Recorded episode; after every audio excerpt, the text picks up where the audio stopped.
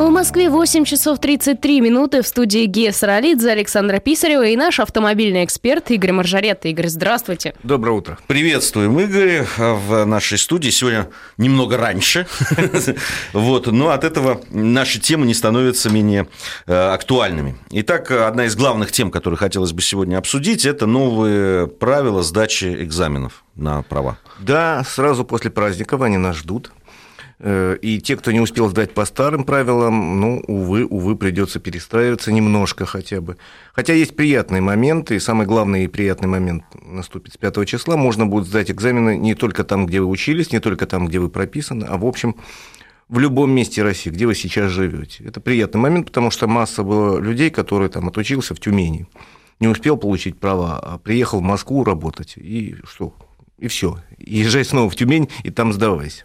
Теперь, в принципе, можно сдаться везде, и это хорошо. Это положительный момент, который не требует перестройки организма, а наоборот, в общем, как-то дополнительные удобства для людей создает. Ну а какие вообще основные пункты этих изменений?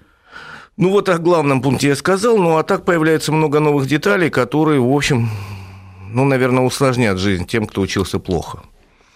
Я надеюсь и упростят жизнь тем, кто учился хорошо. Опять же, я надеюсь, потому что правила еще не вступили в силу, и как оно будет в реалии, знаете, у нас в стране бывает много прекрасных начинаний, которые оканчиваются но, тем не менее, запретили самоподготовку. Запретили да? самоподготовку, это давно было сделать пора, если честно говорить, потому что у нас э, в России развелось очень много бумажных школ, которые существовали только на бумаге. И э, я, например, знаю одну автошколу в Москве, у которой 64 филиала. Э, невозможно. Из одной комнаты? Видимо, да, это одна и та же комната, вот там 64 филиала было.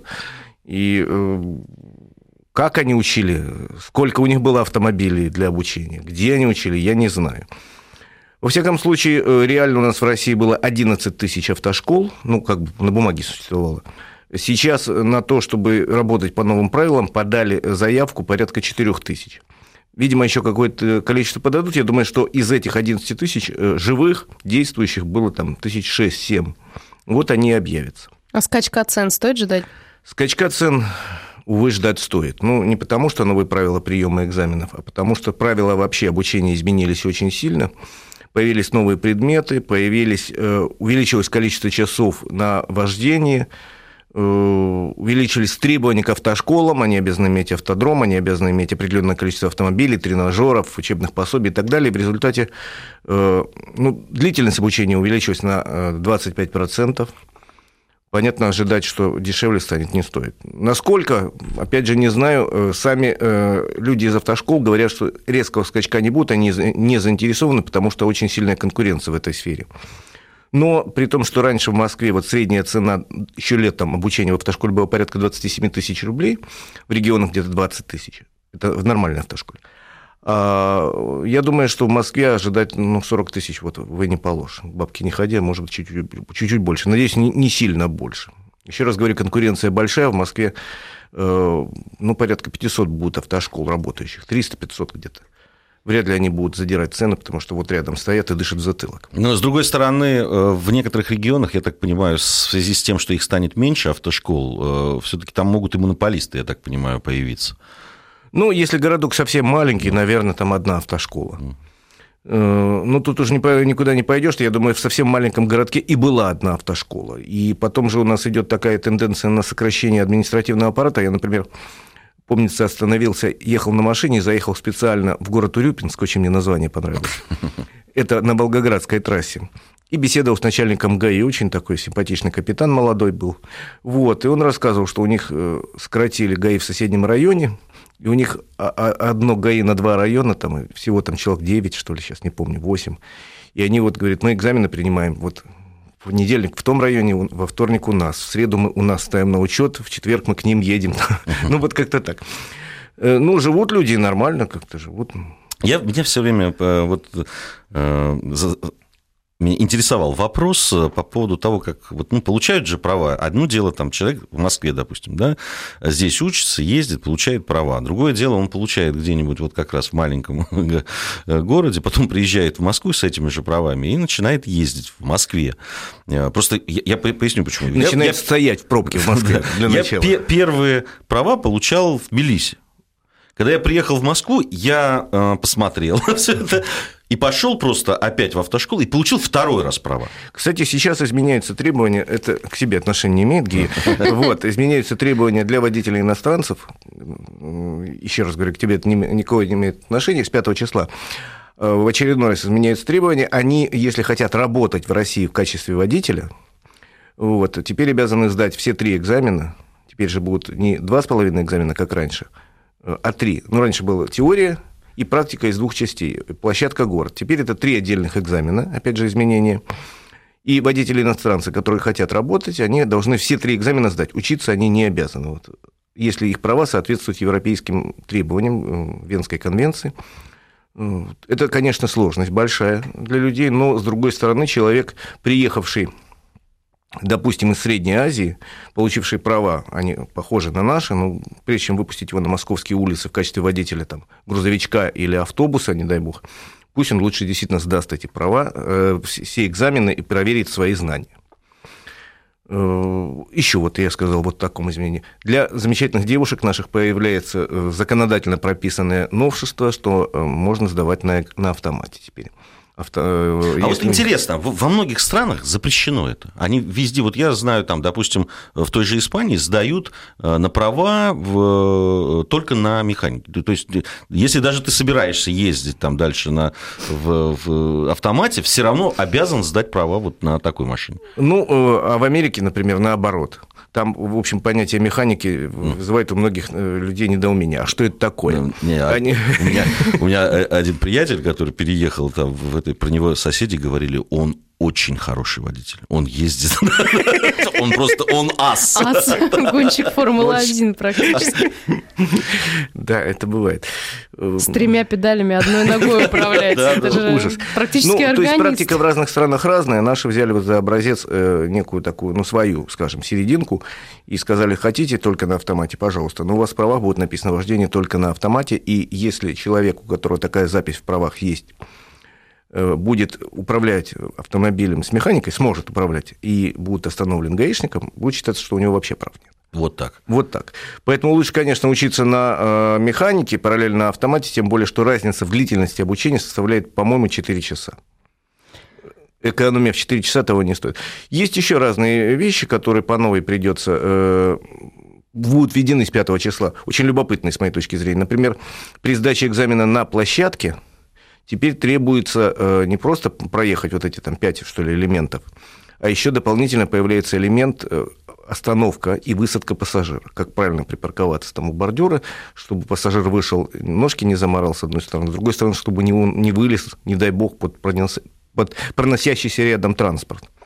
А при э, сдаче экзамена на, э, в городе, в городских условиях, появляются требования проехать часть э, маршрута на максимальной скорости, разрешенной в этом месте – а не просто так тихо краст.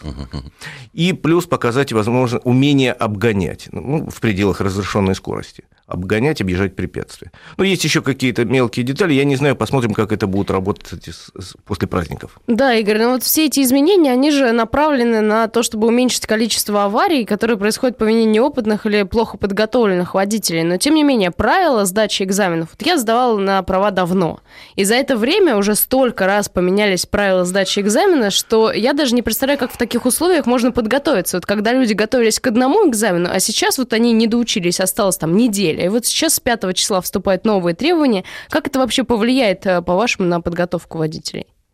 Ну, я надеюсь, что если они учились нормально, в нормальной школе, с нормальными педагогами, это никак не скажется.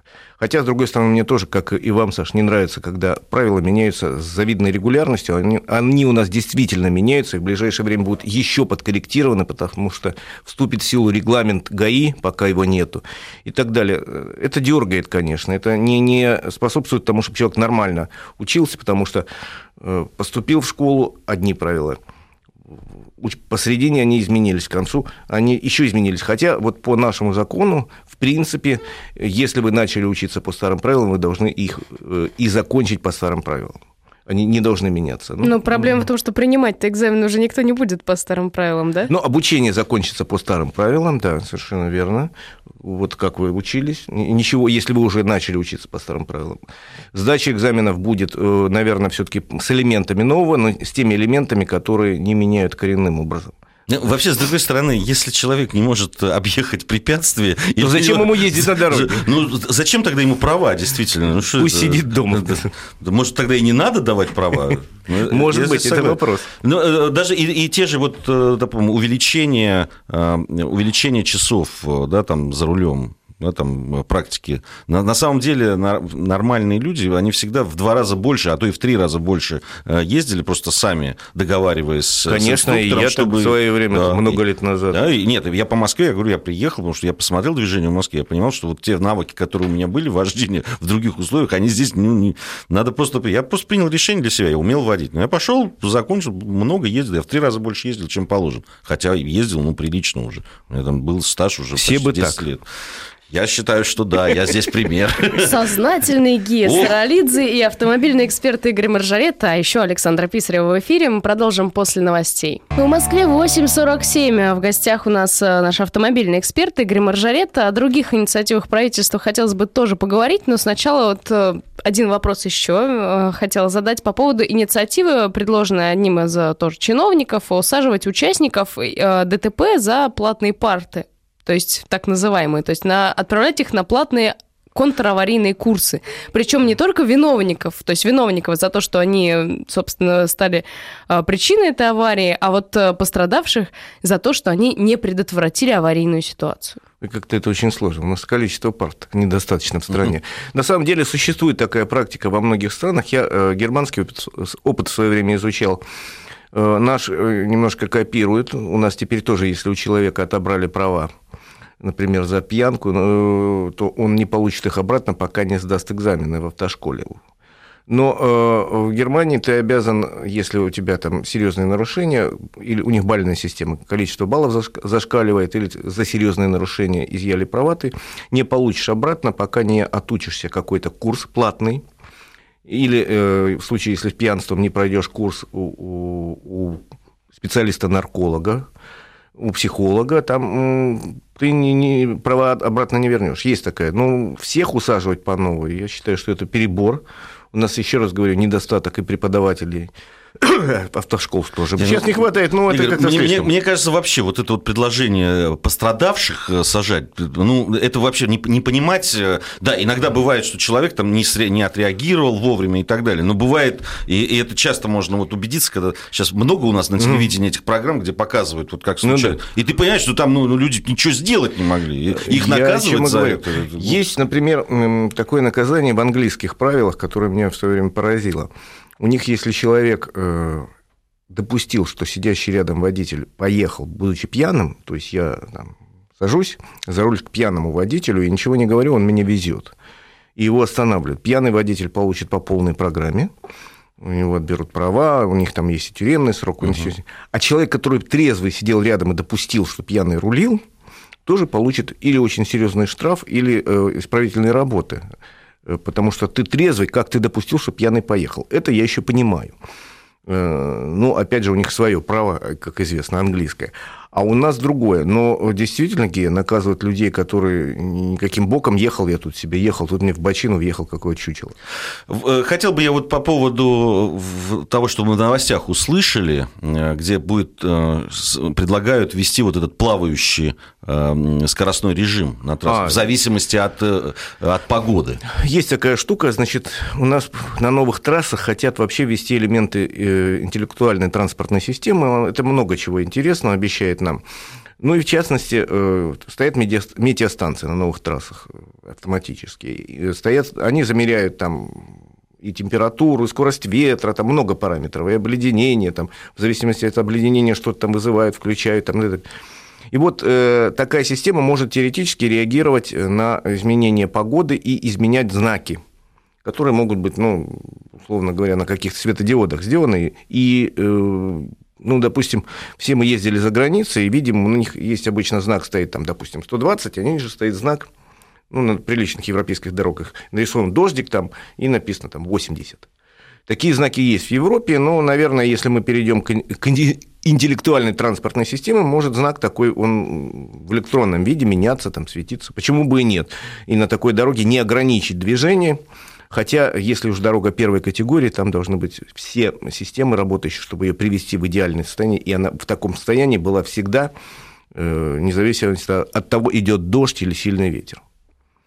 Это правда. Кстати, сейчас, возможно, со следующего года начнется у нас эксперимент, э, и будут изменены правила оплаты на платных дорогах. Мы перейдем на э, систему, в которую сейчас, на которую сейчас переходит в Европе, называется это, по-моему, FreeFlow. Э, уберут, наконец, э, на платных дорогах, особенно вот на Одинцовской, э, эти самые ворота, которые создают пробки в часы пик. И вместо этого будут стоять видеокамеры. И специально едет, в общем, видеокамера считывает номер, и потом с какого-то специального счета у вас снимаются деньги. Это удобнее будет для водителей, хотя привыкать к этому придется, наверное, долго потому что, а может и недолго, потому что параллельно с этим в КОАП собираются ввести штраф за попытку проехать без платно по платной дороге. Он ну. достаточно большой, говорят, 5000 рублей. Ну, это, это будет удобно, просто реально. Едешь и едешь, и, все. Просто это надо... касается не только столицы, но и региона. Ну, это касается всех платных дорог. У нас их в стране пока не очень много, 250 километров на всю Россию. Ну, в основном это трасса Дон, вот сейчас э, трасса М1, но еще какие-то участки должны появиться. Западный скоростной диаметр. Западный скоростной есть, диаметр, да. потом у нас будет платный ЦКАД, э, потом у нас будет платная скоростная дорога на Питер. Ну, в общем, вот там, если я говорю, не будет шлагбаумов, которые, как всегда в нашей стране, создают очереди, потом вот, или в лоб, или в лоб шлагбаум влепит одноногий инвалид, кажется, так было. Вот, в общем, если уберут этот шлагбаум, наверное, будет удобнее жить. Да, ну тем более, что ну, такие системы работают уже на том, в Лондоне, допустим, в центр ты въезжаешь, да. там стоят такие системы. Там же нет никакого нет, человека нет, со шлагбаумом, и нет. все. Нравится мне слово шлагбаум. Заговорили мы уже о новых э, инициативах правительства. Какие еще изменения ждут нас? Ну вот на этой неделе наш премьер-министр Дмитрий Анатольевич Медведев предложил дальше пойти в реформе э, взаимоотношений водителей и государственные органы. Во всяком случае, он сказал, что часть функций, наверное, надо от ГАИ передавать э, вот в нынешние многофункциональные центры. Я в таком был в Москве на днях, мне понравилось. Я до моей, до моей улицы скоро дойдет платная парковка, я ходил оформлять документы на резидентское разрешение. Мне понравилось, действительно быстро как-то без хлопот нажал на кнопку, тебе 15 минут ушел. И смс приходит, что вот вам дано разрешение. Спасибо, сказал я. Видимо, уже разработали, потому что когда я получал это резидентское... Я вот ходил на прошлой неделе, никаких проблем ну, нет. Вот мне, мне кажется, что вот, вот у тебя тут с эвакуацией вот, проблемы, этим, то в МФЦ. Можешь этим МФЦ собираются передать часть функций э, по оформлению каких-то документов в ГАИ. Плюс выдачу номеров собираются, ну, планируется передать дилерам, если у них есть такая возможность. Помню, такая практика в Москве была в 90-е годы, когда можно было приобрести автомобиль и тут же получить номер. Теперь это будет узаконено. Опять же, у ГАИ забирают функции, которые, в общем, чисто такие, ну, дело производства. Это может делать и девочка без высшего образования и погон. Плюс э, очень любопытное и понравившееся мне предложение Дмитрия Анатольевича, касающееся упрощения получения медицинской справки. Потому что мы уже говорили, сейчас, э, во всяком случае, в крупных городах медици... получение медсправки превратилось в какой-то кошмар. Особенно это касается профессиональных водителей, для которых требуется каждый год получать справку. Потому что надо идти к наркологу, выстоять очередь, заплатить деньги, получить справку, которая всего лишь указание, что ты у них не стоишь на учете Медведев предлагает это передать э, каким-то вот этим многофункциональным центрам, где просто девочка нажмет на кнопку, в базе нету, все, и не надо стоять в очереди и платить какие-то деньги. Плюс у психиатра, чтобы получить в Москве теперь справку, отправляют в платные центры, где надо пройти э, такую процедуру, как энцефалограмма мозга. Э, министр здравоохранения уверяет, что это очень важное исследование, позволяет на ранней стадии э, определить какие-то болезни, подучие. Но э, на самом деле, я говорил со специалистами, это, в общем, конечно, можно определить, если завтра у тебя приступ эпилепсии будут. Вот сегодня можно сказать, а в перспективе это очень такая странная вещь. Но за это берут приличные деньги, до 5000 рублей. Плюс на это надо потратить день. И вот Медведев обрушился с критикой, говорит, давайте, если человек не стоит на учете у психиатра и нарколога, просто, говорит, не состоит, и тогда возможность у него получить справку будет быстрее. Надеюсь, вот такая реформа произойдет в ближайшее время. А если все-таки не так много времени осталось, не, непосредственно об автомобилях. Очень много я сейчас читаю, ну, в связи там, с экономической ситуацией, в связи с курсами валют и так далее. А, очень много таких а, алармистских, как говорят, настроений а, по поводу вот рынка новых автомобилей и так далее. Он вот, действительно Игорь, падает. Твое, твое он мнение. действительно падает, падает достаточно сильно и будет, видимо, падать. Единственное, вот государственная программа утилизации немножко притормозила это падение. Но, к сожалению, будут расти цены, если кто хочет сейчас надо идти, потому что смотрите, как скакнул доллар и евро, и цены, безусловно, будут расти, не, ну, не могут они остановиться а спрос будет падать. Ситуация в стране э, не очень хорошая экономически, и самое главное, дорогой кредит. Очень дорогой стал автомобильный кредит, и многие отказываются именно от покупки, потому что ну, ну нереально заплатить 25, допустим, процентов. Ну, а может измениться как-то структура продаж? То есть, может быть, от иномарок перейдут к отечественным автомобилям? А у нас отечественные автомобили какие? Это тоже иномарки, потому что э, «Лада» сделана совместно. У нас автомобиль, э, завод «АвтоВАЗ» принадлежит «Рено Ниссан» на 50 с лишним процентов. То есть «Лада» тоже имеет кучу комплектующих импортных и создана в соавторстве уже. Новые автомобили, которые будут созданы на «АвтоВАЗе», тоже делаются в соавторстве, потому что а, э, допустим... Но там очень много комплектующих. Да, а в, те же самые автомобили иномарок, которые собираются в России, они считаются российскими. То есть, в общем, э, рынок весь падает, как всегда, традиционно не реагирует практически рынок дорогих автомобилей, э, потому что для кого-то война, а для кого-то мать родна, но эта традиция не наша, это мировая, в любом случае рынок скачет, а продажа лимузинов стоимостью до, до миллиона долларов, они никак не реагируют, они все равно продаются. Понятно. А, а вот в связи с этим, ну, вот э, на вторичке что будет? А вот вторичный рынок растет, растет быстрее, чем э, э, падает рынок новых автомобилей. И, в принципе, на каждую проданную новую машину у нас сейчас приходится две с половиной подержанных. Причем эти подержанные, это, в общем, уже много иномарок, собранных в России, потому что рынок у нас сформировался и завезенных в Россию. Есть очень приличные, поэтому я считаю, что, к сожалению, пока мы будем расти только за счет вторичного рынка. Но это тоже выбор для людей, потому что это то же самое, чуть дешевле. Не, ну а цены вот на вторичном рынке в связи с более там, большим спросом, они повышаются или Да, нет? они, конечно, немножко повышаются. Ну, не так быстро будут повышаться, наверное, как в ближайшем будущем цены на новые машины. Спасибо, наш автомобильный Игорь Маржарет, э, наш автомобильный эксперт. И на том спасибо. Наш автомобильный эксперт Игорь Маржарет был у нас в гостях. А дальше мы продолжим говорить уже с Региной Севастьяновой, узнаем, как прошли переговоры по газу в Брюсселе, результаты которых... Мы, честно, давай скажем, мы знаем, как прошли э, э, переговоры, а то мы такую интригу сейчас сделаем, мы сейчас в новостях все скажут. Мы знаем, как прошли, но мы поговорим с Региной о том, как это происходило. Регина Севастьянова уже после новостей в 9 утра. Саша